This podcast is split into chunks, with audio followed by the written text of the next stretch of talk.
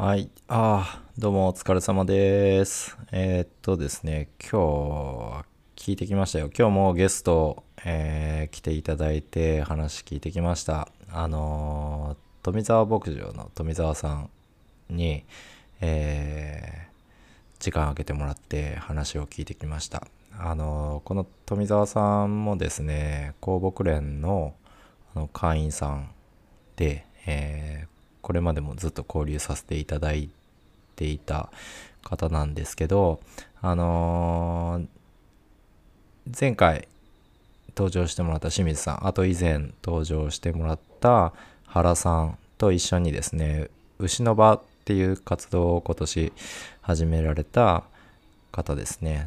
うん、で、その牛の場についての考えとか、えー富澤さんがですね、えーなんでその牛の場に関わって、で、今後、えーどういうことをしていった方がいいんじゃないか、いいんじゃないかっていうことを考えてるか、どういったことを考えてるかっていうことをちょっと聞いてみました。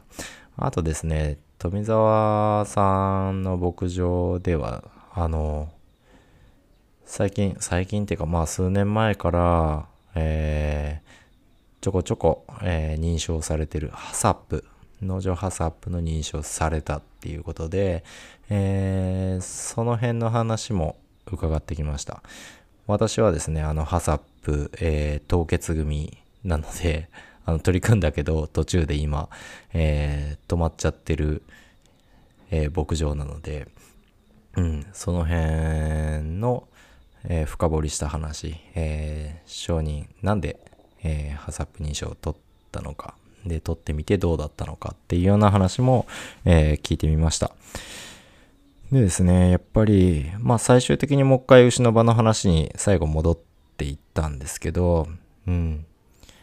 結構ね、その、ただ牛乳を生産しているだけではっていうところの熱い思いだとか、えーその原動力になっている部分っていうところを掘り下げていけたんじゃないかなと思ってます。いや、非常に面白かったですね。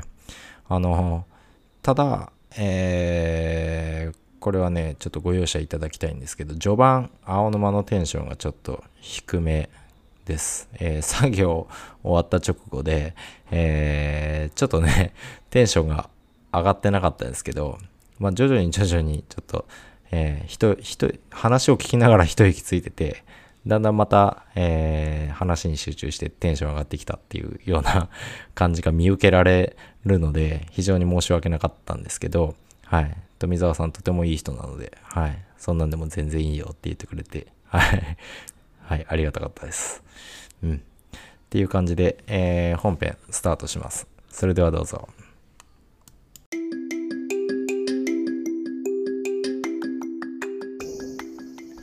100年楽の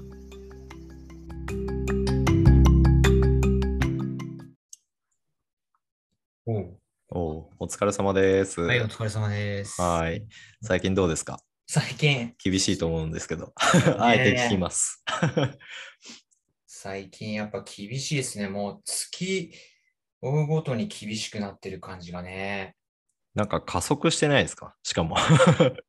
うん、ちょっとど、なんか本当にたまにし今、おひどすぎて思考停止になってるとかってね、聞く時あるけど、本当そんな感じ？うん。うなんかね、もうそろそろ上げ止まるんかなって思ったこのタイミングで、さらに今までにない上げ幅を見せてきてるじゃないですか、餌がで、どうしていくかなと思って。ね、これもうどうしようもないよね。うん農家単体で、まあやれることはそれぞれやってるとは思うけどうん、うんうん。うん、ちょっとやっぱり昔からやってる人に聞いても一今がね、うん。もうちょっと一番きついっていうか、前例がないでしょうね。ねえ。これまでのうん過去の経験が何も うん役をなさないっていうか、参考にならないぐらいのうん状況だと思うんですよね。ねえ、だから、この終わりはまだ誰もイメージはなかなかできないだろうけど、うんまあ、とはいえ、うん、先を見てね、うんうん。うん、やっていけることをやっていこうっていう感じかな。どうしてもやっぱ落ち落ち込んだりもしちゃうけど、うんうん。うん落ち込みますか、やっぱり。いやー、落ち込むでしょ。支払いどうしようみたいになりますよね。なんかね、そう。ああ、そうそう。あのー先週、うん広北連の、うん。はいはいはい、はい。あそ、そんな話でもいいんかな？あ、いいっす、いいっす。ううんん。あの、広北連の全国研修会うんうん。あったでしょ、東い京で。行きたかった。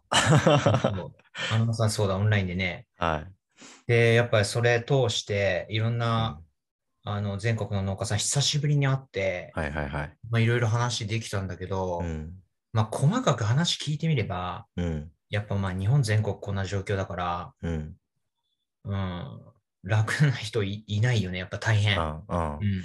結構、ね、まあ、富澤さんもそうですけど、うんあの、草取ってたりとかっていう農家さんも会員の中には多いとは思うんですけど、うん。やっぱもう取ってようが、うーん。だと思うな。まあ、あとは、広北連なんかだと、本当、例えば加工とか、はいはいはい。ああ、うん6時化してるところかそうそう。そういうのをやってる人も多いから、うんうん。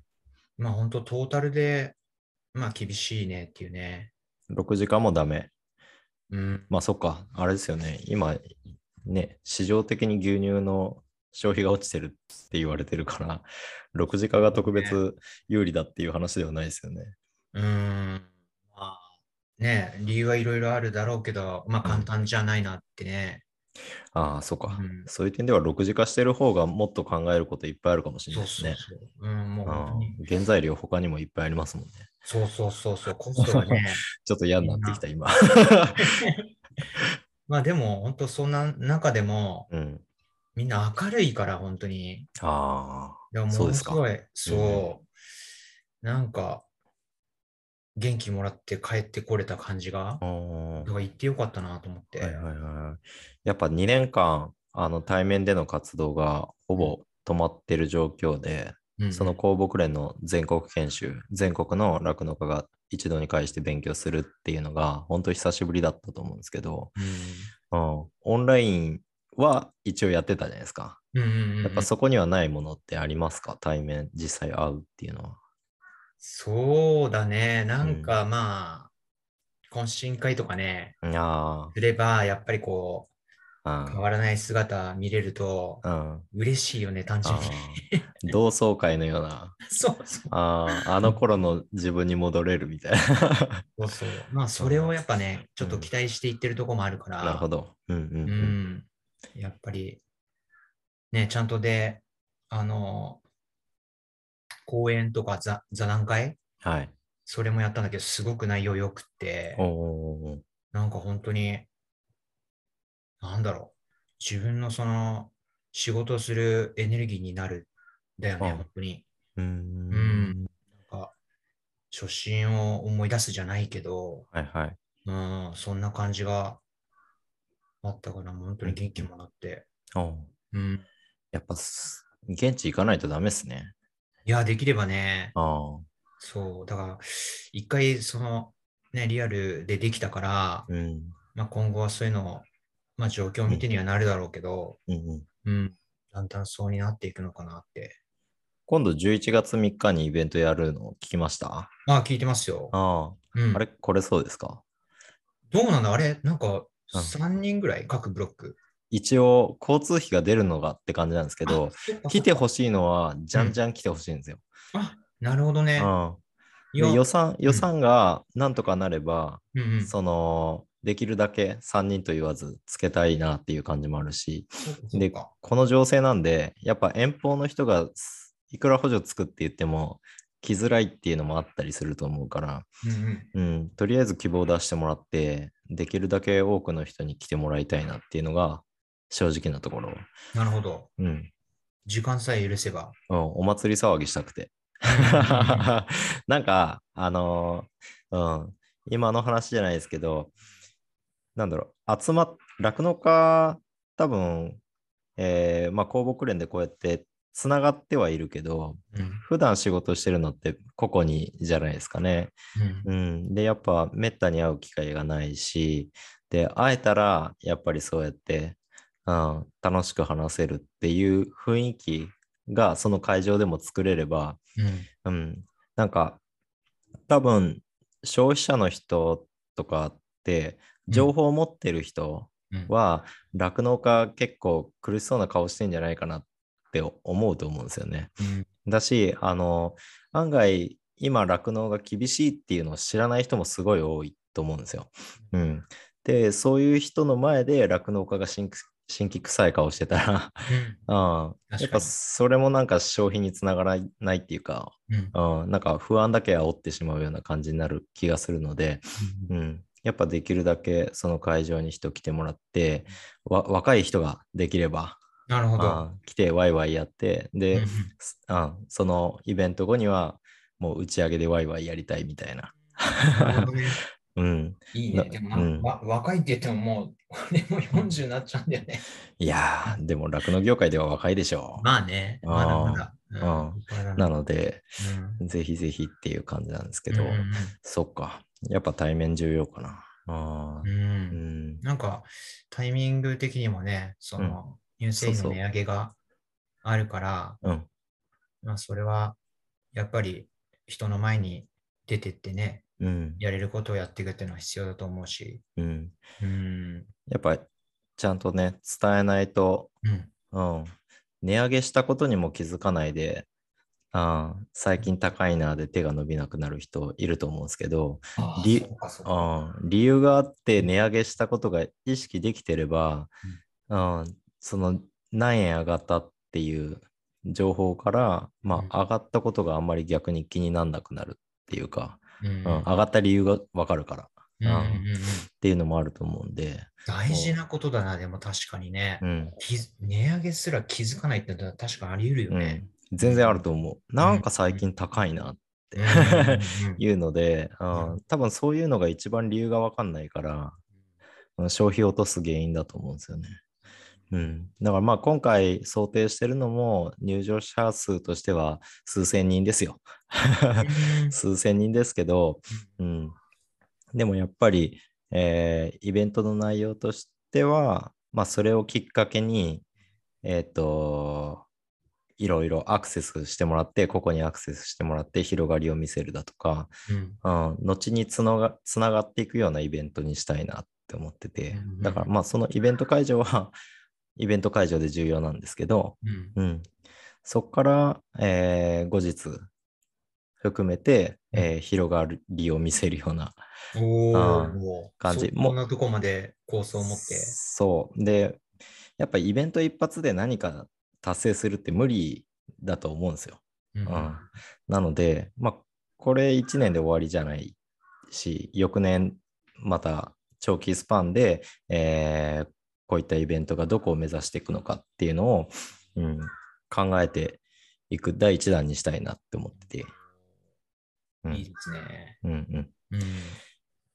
えーで、えーっとですね、そういった絡みで言ったら、あれですかね、あの、以前、うちの番組でうん、原さんと清水さんと、えー出てもらいましたけど、うん。えー牛の場に参加されている富澤さんもなんですけど、その牛の場っていう活動を、まあ、これまで、えー俺も話聞いてきたんですけど、富澤さん的には、えー牛の場をうん。どうしていきたいとか、牛の場で何をしていきたいとかっていうのはありますか？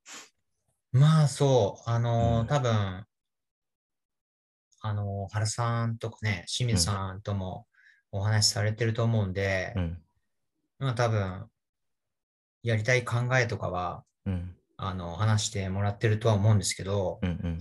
うん、なん、なんだろうな。まあ、か簡単に言ったら、その、まあ、酪農家とうん。周りにある業界団体、うん。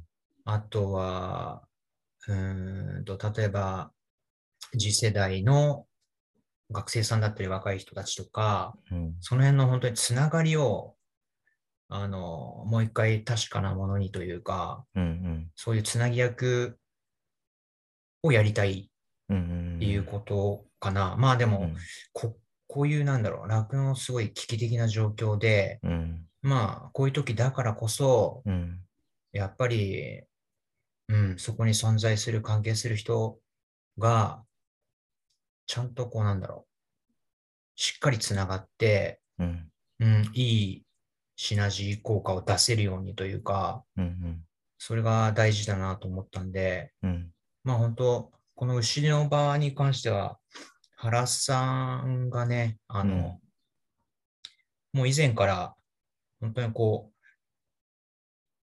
う、なんだろうな、よくこう、酪農の業界のことを俯瞰して見てるうん。なと思ったりとかして、で、まあ関東だと、まあユース、公木連のユースとかで、はい。一緒に、えっとね、ドキドキモンモースクールとか、うんうんうん。あ、の、イベントを考えて、うん。ちょこちょこ一緒にあの活動やらせてもらってて、はいはい。うん。で、本当に知り合った当初からやっぱこう、面白い、ううんん。うん。面白い人っていうか、うんなんか酪農の業界にこういう人あんまいなかったかなと思って、うんうん。で、まあ今回こういう話もらった時に、それはもうね、自分もできることあれば何でもやりたいなとは思ってたから、うん。うん、ぜひそれはちょっとやっていきましょうってことで、うんうん。だ最近の活動だとその、業界団体を実際行ってみて、うん。そこで話を聞いて、うんうん。まあどんなことやってるかとか、うん。そういうことをまあ聞いてね、こっちも勉強するつもりで、うん。うん。でもそれをやってみるだけでも、なんか意外と酪農家がなんだろうな、うん、うんなんだろう、もっとな、なんですかね、うん。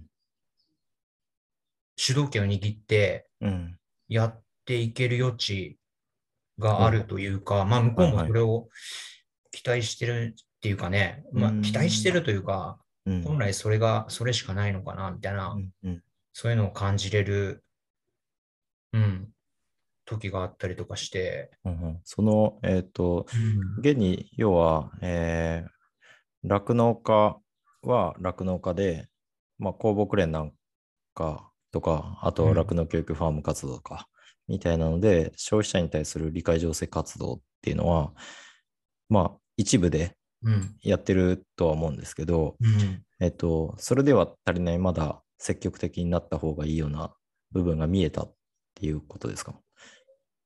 そうだね、なんかそうだな。てか、まあ自分自身が、うんうん。あの、酪農をやっぱ始めるときに、もうセ,、セットでその意識は持っていたいなと思ってて、うん。その、生産だけではなく、そう、うん。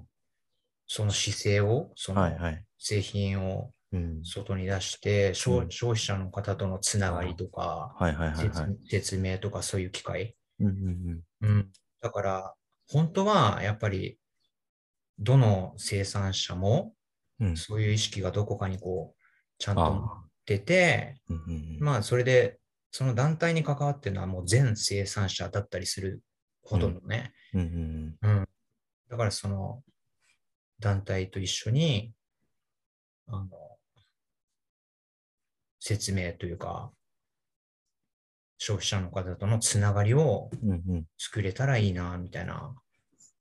で、その団体の人も、やっぱり、酪農家が、うんに、なんだろう、イニシアチブ持ってやってもらいたいみたいな、あやっぱあるんですよね、多分。あ、はいはいはい。うん。ああ、やっぱりその、そうですよね。表に出てるのは、うん。消費者から見えてるのは、牛乳生産してるのは酪農家ですもんね。だから、酪農家がやっぱ出てきてくれた方が、うん。各団体が、えー酪農家さん頑張ってますとか、うんいうよりも圧倒的に効果があるだろうっていうのを、その関係団体は実感しているっていうことなんですかね。そうだと思う。あただ、まあ、うん。なかなかね、それを、こう、農家さんってみんな忙しいから、うん。あの、すぐにはそう、やりたくてもできなかったりとかあると思うんで、まあ、その辺は、まずその、なんだろう、うーん、団体の人の考えてることと、うん。あの、僕らがこう、うーん、説明して、説明していきたいというか、うん。あの、まあ、そうだな。なんて言うんだろうな。難しいな。うんうんでも、うん。な、なんだろう。今、今パッと言葉がどっか行っちゃったけど。そうですね。あの、要はコミュニケーションが取れてないうん。でも本当そんですかね。な感じ。うん。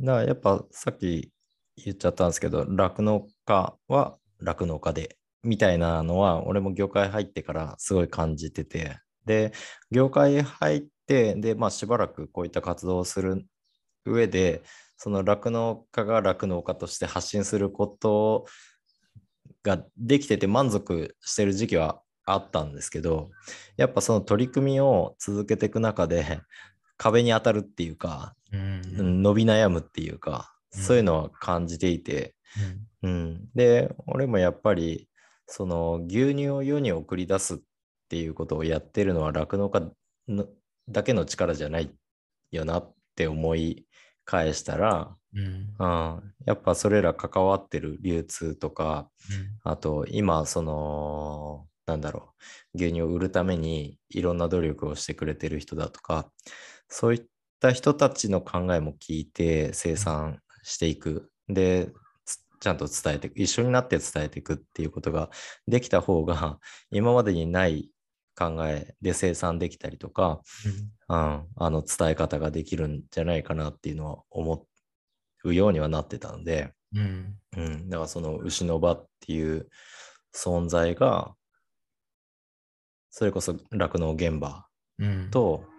と今まで、えー関わってはいるけど、つながってないみたいな、うん。各団体と、具体的に、まあ、目に見えるような、えーつながりを持てるようになっていけば、うん、より効果的な PR、そうですね。うん、できるだろうなっていうのを感じてて、そうう。んだから本当に、うん、それを今ま、まだなんか一つ一つ確かめてるうんうん。あの状態で、そうですね。やっぱイメージで、あの団体はこんなことしてんだろうなぐらい。に、うんうん。うん。関わりがなかった、あ関わり、つながりがなかっただけに、うん。うん、そう思ってる節はあるので、やっぱそれを確認してるっていうのは、うん、すごい大事だなって思いましたね。そうだそれをして、うん。うん。あとはもう本当に、ね、その、業界団体、酪農家一丸となってうん。やっていきましょうっていうことをうん。今後に向けてね、うん。うん、それを再構築というか、うん。うんうん、やっていきましょうってことで、うん。うん、なるほどですね。じゃあうん今、当面は関わっている団体に訪問して、そうですね。うんそう今まあな何件かそういった活動も始めてるとは思うんですけどその中でもすでに感じてるあこういうことやった方がいいなとかうん。あここの団体ともっと手始めにでも関わったらいいなとかってありますか？そうですね。まあさっき言ったように、うん。あのどうしてもやっぱ団体の方がうんあの単体でこうどんどん進めていけるものばかりではないと思うんで、やっぱりその根底にある酪農家がうんあの声を上げてうんやってってやってください。それをもうサポートする体制はできてますじゃないないけど、うんそんな感じがあると思うんで、そう。だから、まあ、せっかくね、そういう状況があるんであれば、うん。あの、僕ら、酪農家も、うん。あの、その仲間、仲間だと思って、うん。あの、い一緒に、なんだろうな、例えば、乳業さんとか、うんうんそういうところへのつながりは絶対僕らよりもその関係団体の人の方がうん。強強かったりするんで、うん。そこはそそれでつないでもらって、うん。まあ、つないでもらえば、初めてこう、一丸となったうん。PR ができたりとか、うん。うん。そういうところにつなつながっていくと思うんで、うん。うん。だから本当、うん。しっかりこう話して、うん。あの、意思の疎通とかすれば、うん。もう少しこう、いい活動うん。を探していったりとか、まあ、アイデアが出てきたりとか、うん。うん、するのかなと思って、そうですね。もううん、正直、俺の中でマンネリしてん、マンネリ化してんなっていうのはあったんですよ。これまでの酪農教育ファーム活動。確かに続けていくっていうことで、あのー体験する人、理解する人を増やすっていうのはあったと思うんですけど、やっぱそれをコツコツコツコツやってるだけじゃ、全然伝わってない層うん。は相当数あるし、うん。そういうのに関わってくれる人ってもう興味関心何かしらある人たちだったので、うん。うん。やっぱ乳業乳業の方ですよね。実際に牛乳を売ってる人たちってそうじゃない人たちを相手にどう理解してもらうかっていうところまで考えてくれてると思うんですよね。うんううん。ん、だからその考えの中に酪農家もやっぱり入っていくべきかなと思うしうん。酪農、家はあれですよね。牛乳の売り値が安いから、うん、どうのこうのって。結構乳業側と対立しがちな構図ってあると思うんですけど真に理解してもらわないといけないのはあの餌代が高いから牛乳高く買ってくれって乳業者じゃなくてその先にいるやっぱり消費者だと思うんですよね。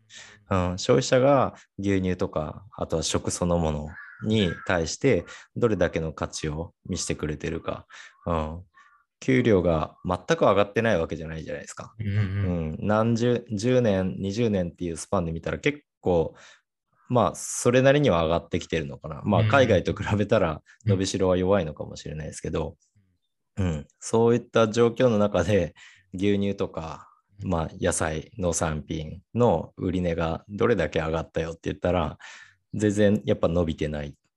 うん、ってなったら、うん、やっぱり酪農家もその乳業者乳業団体があの消費者のその購買意欲に対して頭を抱えている。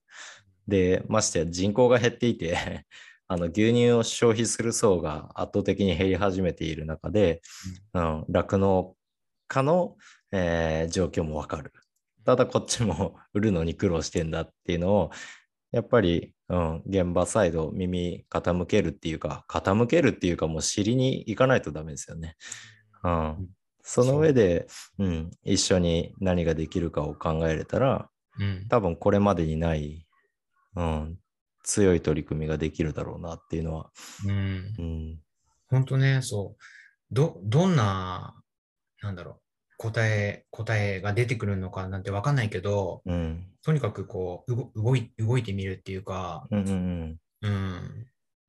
それをやることで、うん、まあ、生産者と、もうさ、うん。最後はその、消費者のところまで、うん、いいろんな人が関わってるけど、うん、うん、その間で何かね、あの、いいアイデアが出ないと、やっぱこの先見ていくと、うん、なかなかなんだろう、同じことをこう繰り返していくわけにうん。多分いかないと思うから、うん、ね、それがだからこういう危機的な時がいい機会だと思うんで、うん、今一度やっぱ関わってる人がこう、できれば全員ではい、かん考えたいっていうかう、ん。うん、その、やっぱこう苦しいと結構ありがちっていうか、まあ実際耳にするのが、うん。いやもううちのことで手一杯だから、うん。その外でや出てくとか、外のことに頭を回すとか、うん。できないよっていう人は結構いると思うんですけど、ら酪農家でってこと？酪農家で。ああ、なるほど。うん。うん。実際うちの周りでも、やっぱそういう人は多くて、うんうん。まあ、例えば組合とか協会の集まりうん。やっても、いやもう出てってる場合じゃないんで、みたいな、うんうん。こと言われたりとか、出席者数が減ってるのは事実なんですよね。うんうんうん、で、そういった中で、まあ、そういった思考に陥る傾向はあると思うんですけど、その中でその富澤さんが、うん。あの、今あえて、今だからこそ、外にやっぱそうやって、えっと、出ていかないといけないって思う、その思いの強さっていうか、うん。その心のベクトルっていうのは何から生まれてんのかなって思うんですけど、いや、それはもう単純に、うん、もう、本当に、本当の、なんつうの、単純なこと言ったら、もう生きていかなきゃとか食っていかなきゃっていうことが、うん、まずあって、まあ、そのために、あ、あがいてるんだよね。とにかくはいはいもう簡単に言うと多分、うん、で、できることを探してうん、やっていかなきゃ、うん、とにかくダメだなっていうのが、ううん。ん、気持ちの根底にはあって、うん、で、まあ、そう、牛乳ね、酪農なんてのは、うん、やっぱり、どうしてもやっぱ、仕事の量とか、うん。じ時間の制約もあって、うん、なかなかこう、出づらい、外に出づらいってのはもちろんわかるんだけど、うん、うん、やっぱりこう、一生産品とかで言ったら、うん、まあ生産して、した、したから終わりっていうのは、うん、これはね、うん、難しいと。うん、やっぱりこう、作って完結する商品なんてないやろってことですかね。そう。なんだよね。で、うん、その先も考えながらうん、生産していくことが大事だと思うし、だその、その考えにこうシフトしていかないと、うん、繰り返しちゃうと思うんだよね、これから。あだってもう、はいはいはい。技術的にはうん、多分いくらでも生産できるでしょ。そうですね。うん、はいはいはい。そう、だからそれをうん、青天井にやってても、うん、うん、もうそれは先は見えてるんで、もうちゃんとやっぱり、なんだろうな。やっぱり消費してもらう、食べてもらう、飲んでもらうためにうん、作ってるものなんだから、何でもそうだと思うけど、うん、うん、らそのちゃんと最後のね、うん。あ生産して、売売って、買ってもらって、うん。食べてもらう、うん、そこまでこう一貫して考えられるような、うん、あの、うん、業界でありたいし、ありたいしっていうか、まあうん自分がこう、一人で言ってもあれなんだけど、はいはい。まあ、富澤さん自身は、うんやっぱりそこを大事に思ってるっていう感じですよね。そうだね。そのいくら乳量が出たって、いくら体細胞が低かっうんたとしても、どんだけ繁殖成績がいいとしても、うん、やっぱりその、その牧場から出た牛乳、酪農業界から出た牛乳っていうのが売れないことには、そんないい成績も意味がないやろっていう。そうだ。まあセ、セットなんだよね。だそうですね。だからなんだけど、ど。はい。うんうん。そう。うん。その、うん。だからそのそれらの取り組みをちゃんと、えー評価してもらうためにも、やっぱ最後の売るっていうところに、ちゃんと時間を割く、力を注ぐっていうことを大事にしたいっていうことですかね。そう、そういうことそこでもし生産者ができることがあるんだったら、うん。それはやり、やりたい。積極的にこう、できることだったら関わりたいですっていうことなんだよね。ああその姿勢を見せていってる感じですかね。そう、まあその一つがやっぱうん。牛の場であったりとか、まあうん。例えば消費者交流とかね、うんあの教育ファームとかもそうだけど、うん。まあそういうことが、うん、一つのあれなのかな。うんうんうんうん。で、あの、最近新たに取り組みをされて、うん認証取得されたのがあるっていうのも聞いたんですけど、あ、農場ハサップ。農場ハサップ、あれを取ったのも、やっぱりそういった意識の延長にあるっていうか、そのその取り組みの一つっていう感じですかね。まあそうっすね。農場ハサップに関してはう、ん。うん、やっぱり、その、生産物に対するうん安心安全の意思を持つっていうのを、うん。まあ、対外もそうだし、対、対、うん内側？うんうん。内側に対しても、やっぱうちのそういう姿勢ですよっていうのを示すため、うんうんっていうのが一つあるし、はい。あとはまあ、すまあ、作業の平準化とかか簡素化とか、はいはい。それが一つ。うん。で、まあ、その、その辺、その二つとかをうん。共通認識でちゃんと持って、うん。まあ、牧場として運営を続けていくうん。っていうために取得したって感じなのかな。あうん。ーじゃあ結構ちゃんと回れば一石二鳥な取り組みっていう感じですかね。そう、きっとだから、ちゃんと回せさえすれば、うん。自分が楽になれるんじゃないかなと思ああ、ってるけなるほどね。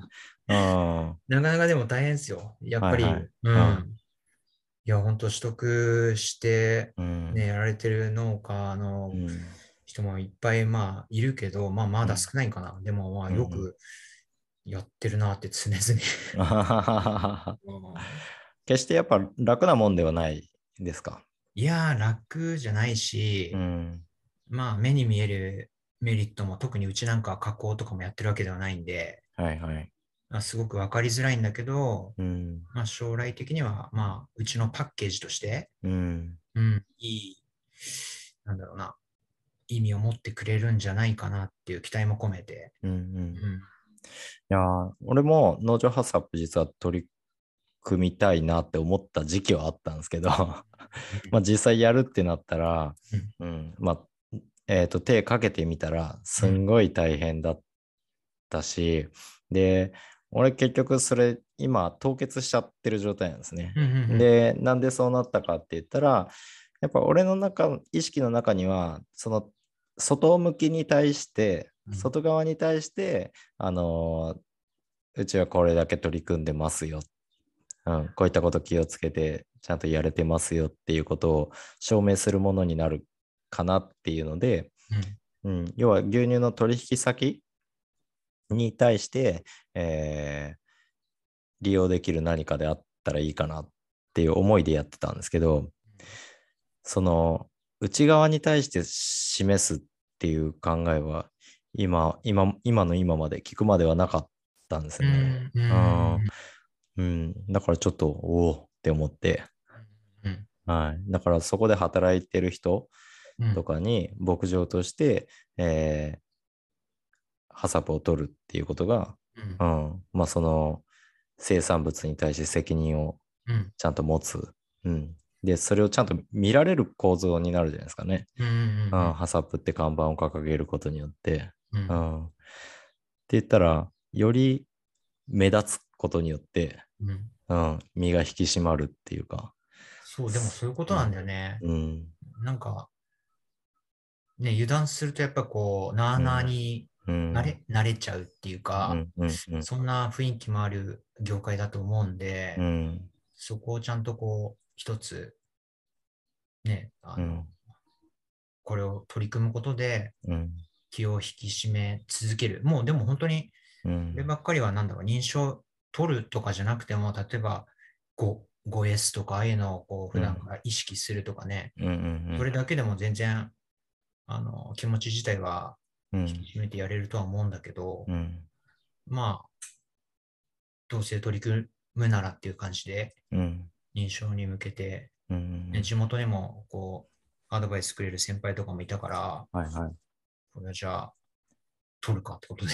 ああ、実際やっぱり、あの、俺もに逃げの、えー逃げのその思考になった一つとして、いや、同等の取り組みができていれば、うん。認証まで取る必要ないん。じゃない、みたいな、うん。うん、頭はあって、それが甘えに働いてる部分はある気はするんですけど、やっぱ認証を取る前と取った後とで、その違いとかって出てきてます？やっぱり言われるから、周りに。ああ、あの、うちは取り組んでますとか、取りましたとかっていうのを言うと、はい。うん、まあ、周りもそういう目で見てるんで、うん、うん、それは少し、うん、やっぱ今後も、うん、あの、意識が変わってくるのかなって。あうん、であ、も、なるほどですね。でも、まあ、それも認証があるなしっていうんじゃない、うん、それが思いっきり関係してるかっていうとそうじゃないかもしれないんだけど、まあ、あとは本当にね、あの、時間が割とうん。取れる時期だったから、うんうんうこういうものってやっぱ時間うんうまくうんで、あこういう時だからこそ、そうそう、やれる時にやっちゃおうっていう。ああ、なるほど。うん。そっかそっか。確かにタイミングありますね。俺もそう取り組み始めて1年ぐらい書類整えてて、うん。たら今度はあの畜産クラスターの話うんが上がって、もう変え方ガラッと施設も含めて変わるから、これ完全作り直しじゃんって。うんうんなった、そういうのが見えてきて嫌になっちゃって、うんうん。止めたのも一つ理由としてはあって、なるほど。あーだからそうですね、やれるって思った時にやっちゃうっていうのは、まあそうね。それも一つあるかな。うん、そっかそっか、うん今後増えていくと思います、ハスアップ認証。どうだろうな。なんかメ,、うん。メリットがこうね、出てくればあれでしょうけど、それがない限りはそんなにはあれかな。うん。どうやったらメリットって出せますかね多分、認証を取ってること自体はいいことじゃないですかね。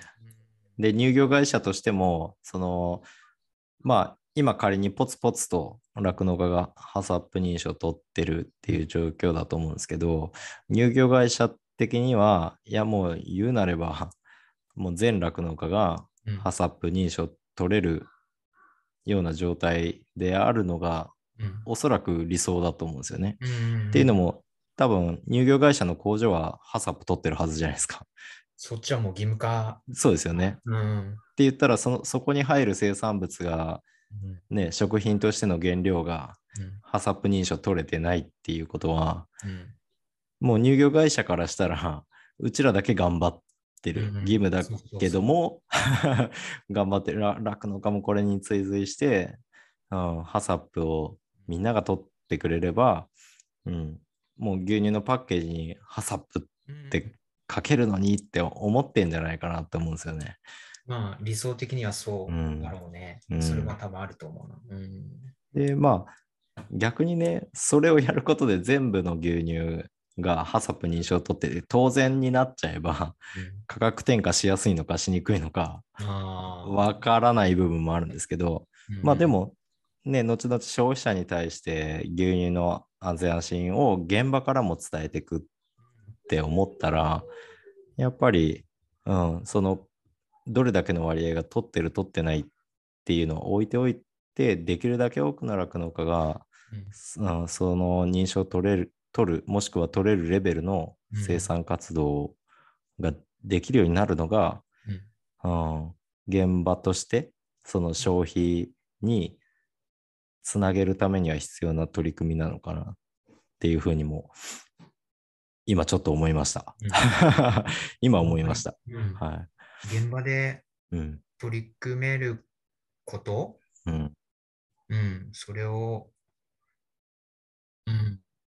考えられる、取り組めることをやってるってだけで、まあこれは本当にまあ、それこそ義義務化ってないとは思うけど、まうんあすぐすぐにはね、まあでも、今後もしかしたらそのなんだろう、な、何かの、例えば、あの、国とかのな、なんですか、生産の方向性を示したときにうん、キーワードとして出てきたりとかうんうん。する可能性は多分あると思うんで、でも、えーあれですよね、去年とかの畜安法の改正、うん。あれ内容的にはハサップですよね。あうん。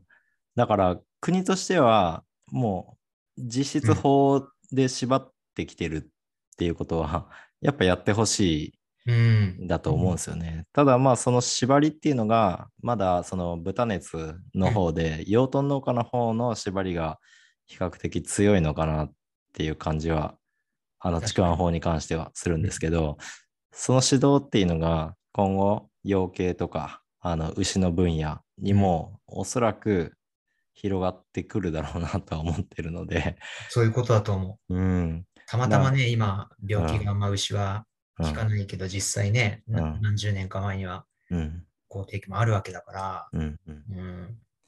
で言えば、やっぱり、あれですかね、その、酪農家として、業界として、ハサプ認証を置いといても、もう実質その法的な縛りが あるし、その意味合いを今みたいな感じで理解していくためにも、やっぱ乳業とかうん消費の方とか、うんうん。だからやっぱ酪農家が横のつながりだけで、いや、こんな成績残してすごい牧場だなとか、うん、そこでとどまらずに、その成績を生かすためにも、うん、やっぱもっともっと今できているところで満足するんではなくて、うん、出てける人はどんどん出ていって交流して、情報を取って、ううんん、その消費を意識した生産っていうところに、うんうん、つながっていけたら、まだまだやれることはありそうですね。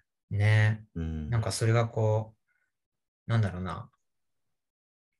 あの、の農家として、酪農家としてやってる原動力にもなるんだよね。多分そういうことを、ほううん取り組んだりとか考えてることが。あ自分はなんかそんな感じ。あ。うん。やっぱそれは自分の、自分だけの問題じゃなくなるからですか？うん。そうだと思う。なんか、自分、一人でこう、なんだろうな。夢中でね、うん。牛、牛飼って生産してって、一生懸命、オラオラってね、うん やってた時もあるけど、はいはいはい。なんかこう、うん、ちょっとこう、もうちょっとなんだろうな、うん。周りが知りたいなとか、何かできることってないのかなみたいな考え出したら、はいはい。うん、本当になんか探せば探せば結構いろいろあるう。ん。うん。酪農家としてもね、あの、うんできそうなこととか、うん。本当はやるべきこととかが結構あんなみたいな感じでう、んうん、ちょっと思ったんですけど、富澤さんの牧場は代々酪農家です。えっとね、うちはうん。一応3代目になる自分。が3代目なんだけどう、ん。酪農を専業にしたのは父親の代。それまで野菜がメインとかだったかな。へえ。うん。野菜から転向してきたんですね。そうそう、戦後の開拓地でうちの辺も。うんうんうん。うん。そうなんですよね。うんで、えっと、その、要は、まあ、極端なことを言えば、牛乳絞って出荷してれば、生計立つわけじゃないですか。うん。で、そこから脱却してじゃないですけど、うんうん外に出ていこうって思い出したのは、どの段階からなんですか？なんか多分、青野さんもうち寄ってもらったことあるから分かると思うけど、はい。本当になんだろうな、川で言ったら源流みたいなとこ。ああ、すんごい山のう もう上の上でしたね。人が生活してるてっぺんみたいな。そうそうそう。もう道もその先行ったら行き止まりですよっていう。でも車なんか全然ね、うん牧場の前の道通らないし、うんうんうんむ。しろ通ったらあの車誰だみたいな 騒ぎ出す。だかはら本当にね、い。うんそこで言ったら酪農なんかは、うんとにかく生産さえしてれば、うん毎日収入者がね、来ても来て持ってってもらって、うん全然それで食べていけいけちゃうんだけど、まあ変な話、人に全然合わなくてもうん食べていけちゃうような状況。うんうん。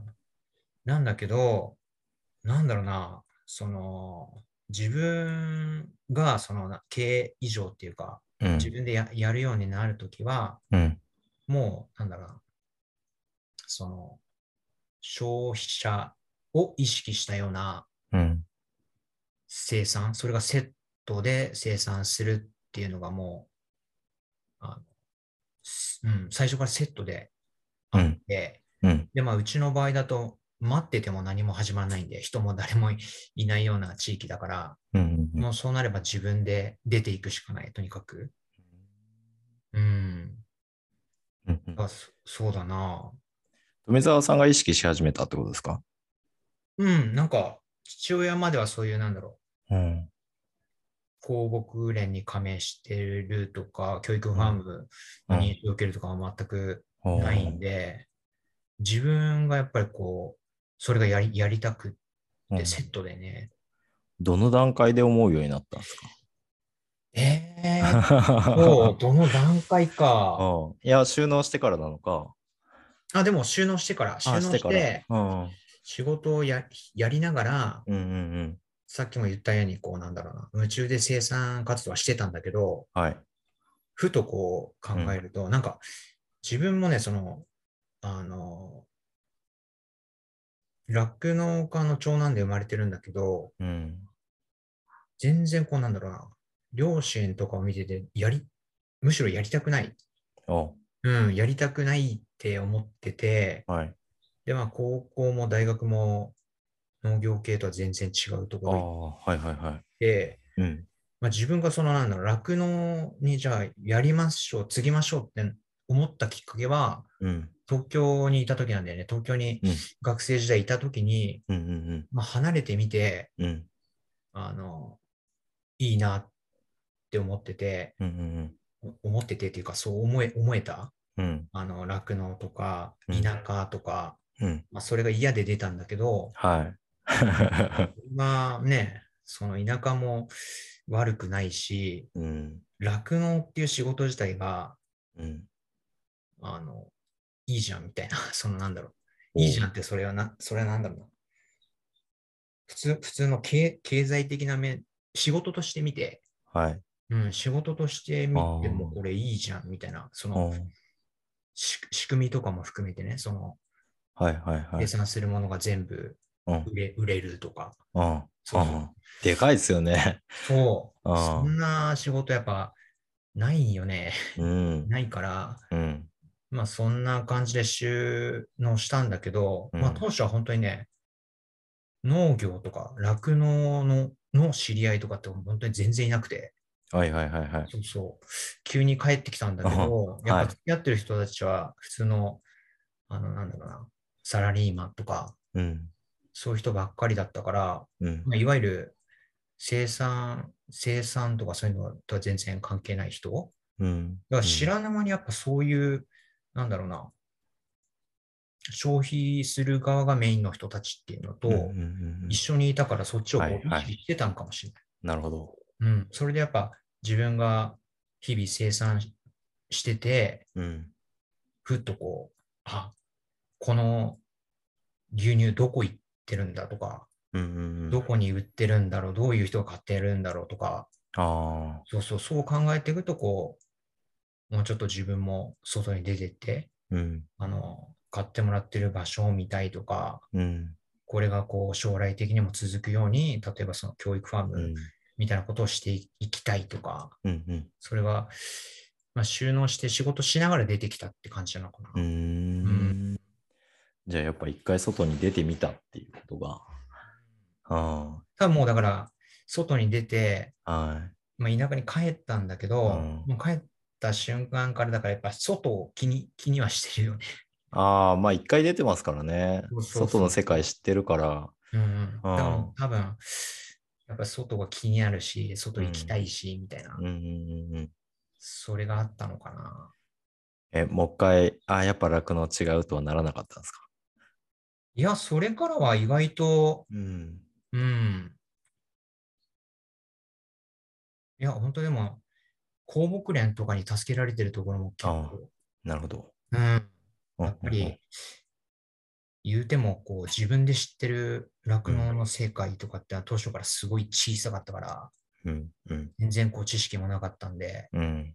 そこへこうなんだろうな、いろんな活動されてるね、農家さんと会ったりとか見,、見ると、まあ、それに刺激をもらって、うん。うん。また明日から頑張れるみたいな感じでやったらあっという間に、はい。うん、青沼さんもそうですけど、うん。ね、なかなか公木連とかそういうんでもなかったら、知り合ってなかったろうし、うんうんうん。うん、いや、わかります。なんか、なんだろう、その、どちらかといったら、どちらかといったら、あの、結構交流を求めてる、出会いを求めてる人が、この会に加盟してるじゃないですかね。だから、行った先ですぐ仲良くなれるんですよね。だから、うん、俺なんか、まあ、この近くに酪農家がいないわけじゃないじゃないですか。多うん。分、群馬の方でも、全然そういうわけでもないじゃないですか。うん、うん、それでも、やっぱり、そこで人脈増やすよりも、広北に行った方がすぐ仲いい人ができるっていうのは、やっぱそういった意識の人が集まってるからだろうなっていうのは、うん、え、すごい思うあ花間さんもやっぱ最初から広告連とかは知ってた？えーっと、知らなかったですね。業界入った時、業界、いや、知ってたな。あの、大学が広告連入ってたんですよ。ああ、なるほど。その時点ですね。高校の時は知らなかったけど、ううんん、大学入って、そうそうそうそう、大学で知って、うん、それからですね。なるほど。はい。だから、俺も実際その新規参入を、第三者継承を狙っていたので、うん結構やっぱそういうの、そういう人って、地域の酪農家さんとかにその胸を打ち上げたら、鼻で笑われるのがすごい多いんですあよ。うん。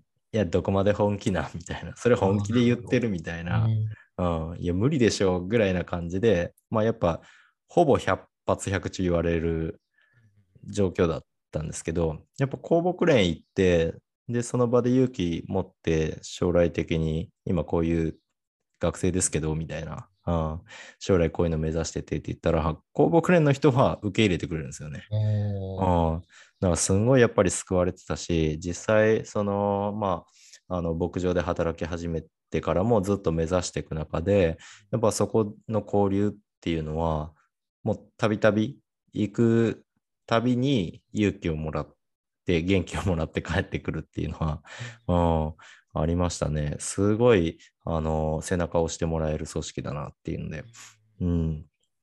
まあ、どこまで本気で聞いてくれてたかはわかんないですよ。けど、ひ否定はまずなかったから、うんうん親身になって聞いてくれてたし。うん。ね。うん。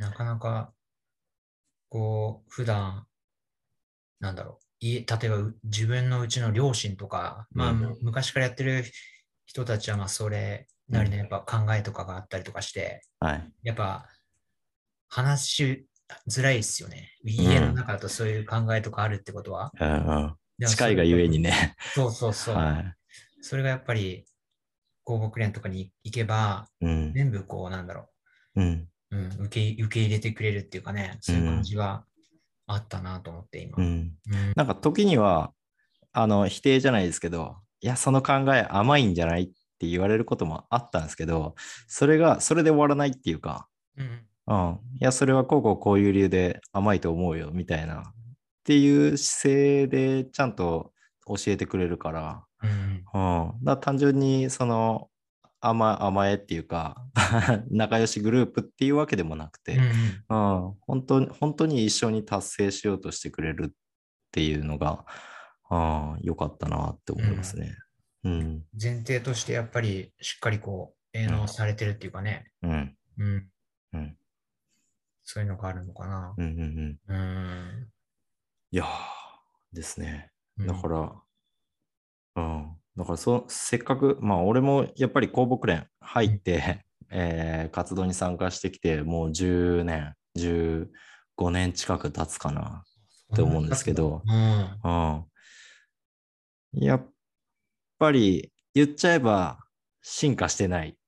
あ まあ。あ途中途中でクラブユースができたりとかして、ああそれはすごいうん、良かったなと思うんですけど、クラブユースもやっぱり当初のメンバーで固定されて上がってきちゃって、今若い人が私ら知ってる、俺ら知ってる10年前のクラブユース発足時の勢いが今あるかって言ったら、やっぱそこにも課題は感じて、まあ内内部にも当然 課題は感じるんですけど、うん。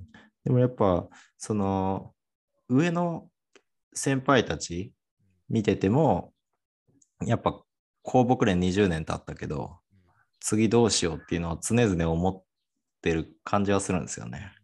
うん。だからやっぱその答えっていうのがうちにはなくて、今その牛の場、富澤さんやってるような、うん。うん、今まで関わってこなかった関わりのあるうん 団体と何かするっていうの、うん。うん、ところにやっぱりヒントがあるかなと思うし、ああ、なるほど。うん、俺も、うん、今こうやって営農を始めてみて、うん。うん、やっぱ消費者と遠いなって思いますね。消費者もだし、あの、乳業の人たちともここまで合わないかっても思うし、で、ゆくゆく考えてったら、あの乳業会社の人たちも頭抱えてるのが消費者の行動、うん。うん、もしくはあのスーパーのバイヤーさんの、うん。うんまあ、スーパーのバイヤーはもうシビアに消費行動を見てると思うんで、うん、めっちゃ反映されてるとは思うんですけど、今年の富山すごいことが起こったんですよ、夏。うん？あの、牛乳が、富山の牛乳って全然足りてないんですよ。需要に対して生産量が。うんうんなんですけど、今年の夏、うん結構な量県外に流したんですよ。え、足りちゃったってこと？そう、安く県外に売ら。ないといけない状況になって、うん。なんでかって言ったら、要は首都圏とかで牛乳が余りそうだったじゃないですか。まあ実際余って、それを県、あその首都圏で、え消費しきらんから、各地方にまた再再分配じゃないけど、うん。うん、結局捨てるのもすごいコストがかかるから、なんとかして原価でもいいから売らなきゃいけんっつって、富山に入ってたってこと？そう。へー 安い牛乳。が入ってきて、うんうん。で、県産の、要は、当然利益出そうとしてる値段の牛乳が売れなくて、うん。県外に流す。っていうようなことが起きてて、うん、だからだいだいぶ入荷が下がったんですよ、夏場の。うんうん。前年割れ。そんなことがあったんだ。そう、そういう事態になってて、うんうん、だから富山は牛乳足りないけど、牛乳余るっていう情報はもう全然人事じゃなくて、うんうん、だからもうこの状況っていうのは、あの、牛乳が足りない地域、足りてる地域、余ってる地域、関係なく、もう全国のあの酪農家、乳業が一体となって、うん日本中の牛乳の消費を上げるっていうことを行わないと、うん、こういったことはもう起きてくるなって思ってるんです。うん、身をもって今年の夏体感してて。そうな、そういうこと初めて。そう、初めて。まうあん、だから物流はおかしくなってるんですよね。うんで、まあ消費者も、あのー結構そういった県外から入ってくる牛乳って、あのー PB のパッケージになってたりとかするんですよ。ほうほうほう。うん、から、県内で買ってる人は、その県内のスーパーの PB だから、県産の牛乳だと思って買ってて、ああ、なるほどね。そう、県産の買ってるよって、えうんどこのですかって言ったら、うん、その某スーパーのパッケージのって言ったら、あ、それ北海道産ですわ、みたいな。そうなんだ。うん、だやっぱり、うん。そうですね、そういった消費の動きうんで、今で言ったら本当財布の紐が硬くなっていくだろうし、うんで、そういった中で、えー本当に価値のあるもの、どうせお金出すならっていうところも含めて、うん、やっぱ、まあ、SDG じゃないですけど、うん物は動かさないに越したことないじゃないですか。うんううんん、不要な費用を生まないためにも。確かに。って言ったら、そこで取れてるものをまず知る。で、うんそれを買う力をつけてもらう。で、その上で魅力的かどうかっていうのを判断してもらって、量を選択するっていうような、うん、量と価値か、うんうんうん。っていうのを選択するようなことをやらないといくらうん。牛乳が足りない地域でもこういうことで、うん、が起こってしまうんだったら、ああ、うん。そうか。うん。っていうのが痛感してます。だからまあそれぞれの地域で、うん。うん、やる意味っていうのは微妙に違うかもしれないですけど、うん。うん、やっぱ全国的に、まあ繰り返しになりますけど、牛乳の消費を増やすため、うん、に全国の酪農家同士が手を取らないといけないし、確かにね。う。ん、そのために、あの乳業。うん。で、ゆくゆくはもうバイヤうん。ーで、なんなら消費者、うん。もう手を取って酪農家はあくまでその、まあ、生産はしてるけど、まあ、食料を生産するプレイヤーでしかないうん立ち位置的には。ううんん、ので、やっぱみんなでそれを理解して、酪農業界、まあ他の農産物に対してもそうですけど、うんそれらをどうしていくのかっていうのを今一度考える、うんうんことができれば、今よりもっと意識的にうん食農っていうものがうん。うん、尊重されるのかなって思ってるんですよね。うん。うん。ねまあ、簡単ではないと思うけどうん、うんうん。その流れになるように、うん。うん、できるアクションを取っていきたいですね。ですね。うん。いや、だから、牛の場が今やろうとしていることは、うん、やりたかったことでもあるので、ああうんうんまあ、全員がそれをね、やる必要はないと思うんで、うんうんうんうんやっぱその牛の場がしていってくれる活動。で、そこから報告されるじゃないですけど、うん、伝えてもらえることっていうのにはすごい期待してます。ね、そのウトプットの方法とかもこれから、そういう時代でやっていかなきゃなんないんだけど、えー全然、うん。うん、協力できることがあれば、そうですね。その取り組み自体はもうめっちゃ賛同してるので。いや、心強いですね。あいえいえ。沼さんなんか本当にいろいろね、出てくるアイデアでどんどんうん、進んでいくから、はい。うんなうん、一緒にそういう時はね、ぜひ。うんはい。俺は俺でちょっとやれること探して、うんうんうんそこのね、腕を磨くじゃないですけど、力をつけておきたいと思うので、うんはい。それがまたガッチャンコしてうん強い力になれば面白いな。と。はい。なんか本当、全国にこう、点々とね、こういううん、仲間がいるっていうのもいいですよね。そうですね。それぞれにやっぱ違う取り組みはしてるけど、うん。意識は近かったり、同じだったりっていうのを感じてるので、うん。うん、いざって時にはややっぱつながりやすいし、うん。うん、だからやめないで ずっとやってる理由にもなってるんだろうなって思うんですけど。うん。うん。確かにね。うん。うん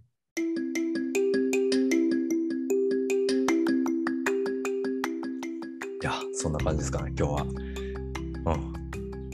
うん、いや、結結構構話しましたね。